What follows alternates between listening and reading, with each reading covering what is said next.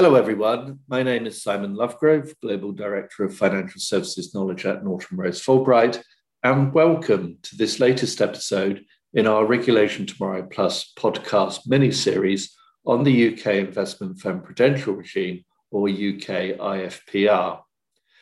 In today's episode, our London Financial Services team will take you through two topics.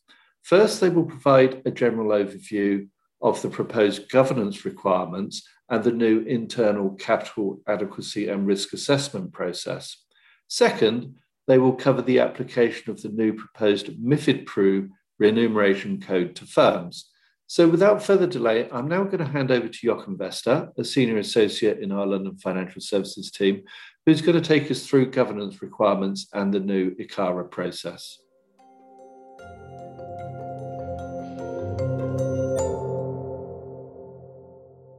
In this first section, I'm going to speak about the governance requirements, risk management, and the new internal capital adequacy and risk assessment process. Let's take a look at the governance requirements first. All FCA investment firms, so non-SNI investment firms and SNI investment firms, must have in place robust governance arrangements. These must include a clear organizational structure with clear lines of responsibility, effective processes to identify and manage the risks, and adequate internal control mechanisms. The arrangement shall be appropriate and proportionate to the nature and the business model of the firm, and MIFID Pru gives some further guidance on the minimum criteria that firms should take into account. In the July policy statement, the FCA confirmed to proceed with the governance proposal largely as consulted on and provided some further clarification in relation to the application of the rules to investment firm groups on a consolidated basis. Although firms will already have governance arrangements in place, firms will need to review their current arrangements in order to ensure they comply with the new requirements. Moving on to the committee requirement. The requirement to establish risk, remuneration, and nomination committees only applies to certain non-SNI firms at an individual entity level. A non-SNI firm would be subject to the requirement to establish these committees if the value of its on and off balance sheet assets is a rolling average of more than 300 million pounds or the value of its on and off balance sheet assets is a rolling average of more than 100 million pounds, but less than 300 million pounds, and it has a trading book business of over 150 million pounds and or a derivatives business of over 100 million pounds. The thresholds must be calculated on an individual entity basis. The July policy statement partly amended the threshold calculations to draw clearer distinctions between the on and off balance sheet items. The FCA also provided further clarifications on various points in relation to the threshold calculations. Non-SNI firms in scope of this requirement must ensure that at least 50% of the members of each of the committees are non-executive members of the management body. This must include the committee chair.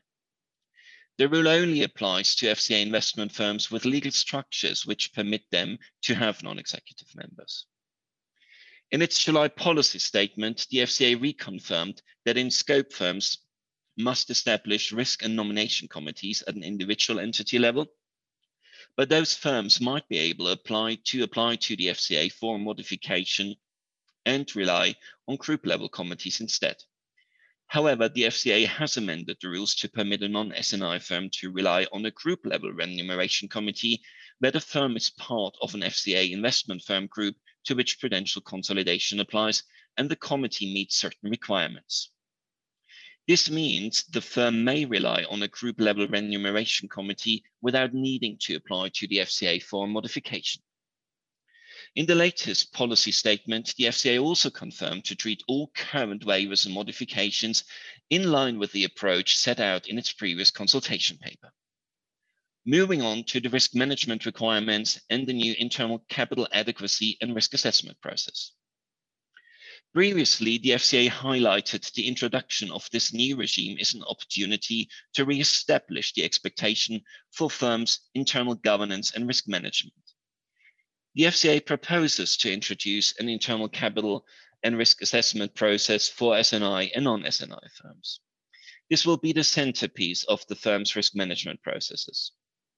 The process will incorporate business model assessment, forecasting and stress testing, recovery planning, and wind down planning.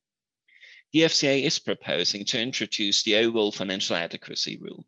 This rule establishes the standard the FCA will apply to determine if an FCA investment firm has adequate financial resources. As part of the ICARA process, firms will also be expected to identify whether they comply with the overall financial adequacy rule. The FCA expect that firms with a more complex business or operating model will generally, will generally need to take a more detailed approach to the monitoring and management of a wider range of potential harms than a smaller firm carrying on simpler activities. In this context, firms should note that even if an activity does not contribute towards the K-factor requirement, an FCA investment firm should still consider under the ICARA process whether that activity might create potential material risk of harm or may be relevant to the firm's wind down analysis. In the latest policy statement, the FCA highlighted the importance of the business model assessment and the determination of whether firms meet the overall financial adequacy rules. Firms are required to provide reasonable justification for their approach and to clearly document the basis on which it determines that any additional own funds are or are not required in relation to a particular harm.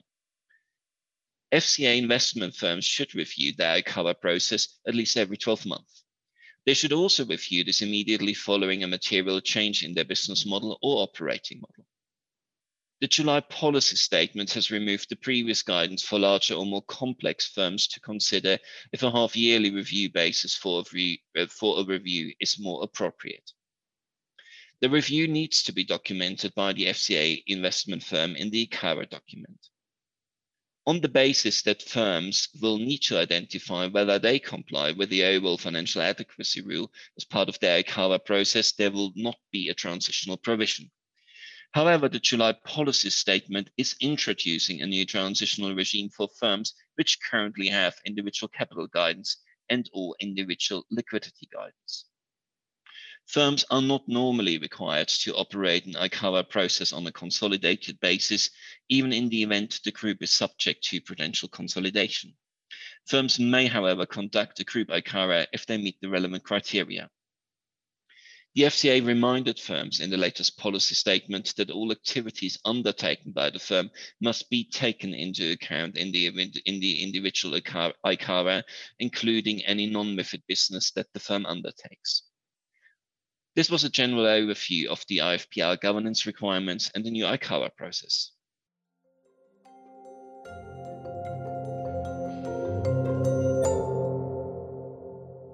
In this section, Iona Wright, counsel in our London Financial Services team, will guide us through the application of the new MIFID Pru remuneration code to firms. Thanks, Simon. So to kick off, when thinking about remuneration in an IFPR context, one of the key points to remember is that the application of the remuneration rules differs depending on which category of firm you fall into. The concept of different firm categories is unlikely to be foreign to those IFPRU firms that have become used to the FCA splitting firms into different proportionality levels under CRD4, but will likely be novel for some of the other firm categories, such as exempt CAD and BIPRU firms. In short, based on the near final rules in the FCA's IFPR policy statement published in July, the starting point for all firms will be to, to determine whether they are a small and non-interconnected or SNI firm or a non-SNI firm. And we have covered this already in the IFPR podcast series. SNI firms will be subject to basic requirements applicable to all staff, with a focus on ensuring that firms have gender neutral remuneration policies and practices meeting minimum standards and are subject to sound governance. There should also be an appropriate balance between fixed and variable remuneration with firms not awarding variable remuneration where it could affect their ability to maintain a sound capital base. If firms are non-SNI firms, for remuneration purposes, they will need to work out if they constitute standard or large non-SNI firms. Standard non-SNI firms are those where the value of their on-balance sheet assets and off-balance sheet items over the preceding four-year period is a rolling average of 100 million pounds or less, or 300 million pounds or less, and where they have trading book businesses equal to or less than 150 million pounds, and derivatives businesses equal to or less than 100 million pounds. Non-SNI firms that do not exceed these thresholds will need to comply with the basic requirements applicable to all staff and standard requirements for material risk takers or MRTs. The standard requirement includes identification of MRTs, the application of a, an appropriate ratio to fixed and variable remuneration. Note that this is not a bonus cap. Restrictions on non-performance related variable remuneration and the application of performance adjustment measures. By contrast, large non-SNI firms will need to comply with the basic requirements applicable to all staff and the standard and extended remuneration requirements for MRTs. The extended requirements include those around deferral, payments and instruments and retention periods, and holding and retention periods for discretionary pension benefits. A remuneration committee will also be required with the chair and at least 50% non-executive director membership where possible, although a modification of this requirement is available for group level committees, assuming certain criteria can be met. For MRTs of large non-SNI firms, relief from the extended requirements is possible if they fall within scope of the MRT de minimis exemption, which applies where the MRT's annual variable remuneration is less than or equal to £167,000 and makes up one third or less of their total annual remuneration. Moving on, I wanted to wrap up with five key remuneration takeaways. Firstly, when an investment firm is part of a wider group, it is important to look carefully at whether and to what extent the remuneration rules apply across the group. For example, when a firm is part of an FCA investment firm consolidation group with some SNI firms and non-SNI firms, the consolidation group must comply with the standard remuneration requirements as if it were a non-SNI. Note, however, that the threshold calculation between standard and extended remuneration requirements is on an entity level basis including where that entity is part of a prudential consolidation group, i.e., there is no consolidation group top up of the thresholds. There are also additional considerations for groups with third country subsidiaries, fund managers, credit institutions, or PRA designated investment firms. Secondly, in what will be a welcome relief for those firms currently subject to CRD4 remuneration rules, the FCA has removed the requirement for firms to identify MRTs based solely on quantitative criteria, as it is not considered to be a reliable indicator of the level of risk involved in a role in an FCA investment firm. Thirdly, and the topic of this podcast, we will have a new MIFID Pru remuneration code at SYSC 19G of the FCA handbook, which will be applicable to all FCA investment firms. This will replace the IFPRU and BIPRU remuneration codes at SYSC 19A and SYSC 19C, respectively, along with their associated guidance documents. SYSC 19F on staff incentives and the remuneration of sales staff will remain unchanged and applicable to firms. Fourthly, firms will need to apply these new rules to the first performance period from the 1st of January 2022. Up until that point, firms should continue applying their current remuneration regimes. This means for most firms, that the IFPR remuneration rules will only start to apply to variable remuneration paid out in 2023 in respect of the 2022 performance period. Fifthly, there will also be a new MIFID Pru remuneration report known as MIF 008 to be submitted annually within four months of the firm's accounting reference date, which will retire the existing remuneration benchmarking information report and high earners report currently applicable to some firms. The FCA proposes to tailor the reporting requirements depending on how a firm applies the remuneration requirements. In particular, SNI firms would report only basic information about the total number of staff they have and how much total fixed and variable remuneration they awarded in the relevant year. Non-SNI firms would need to split this information between MRTs and non-MRTs and also provide information on the ex post adjustments made to variable remuneration.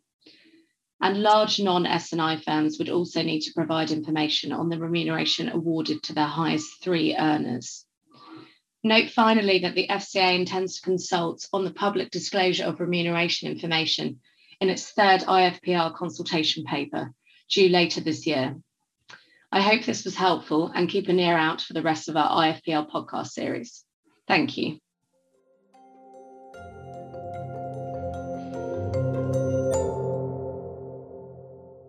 That concludes today's podcast.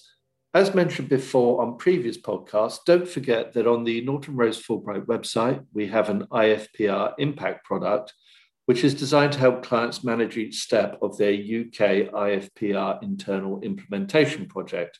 It provides a high level summary of the draft Prudential Sourcebook for MIFID investment firms, as well as any consequential amendments to other FCA sourcebooks. For further information, contact Jochen Vester or your usual contact at the London Financial Services team. Thanks for listening. Take care. Goodbye.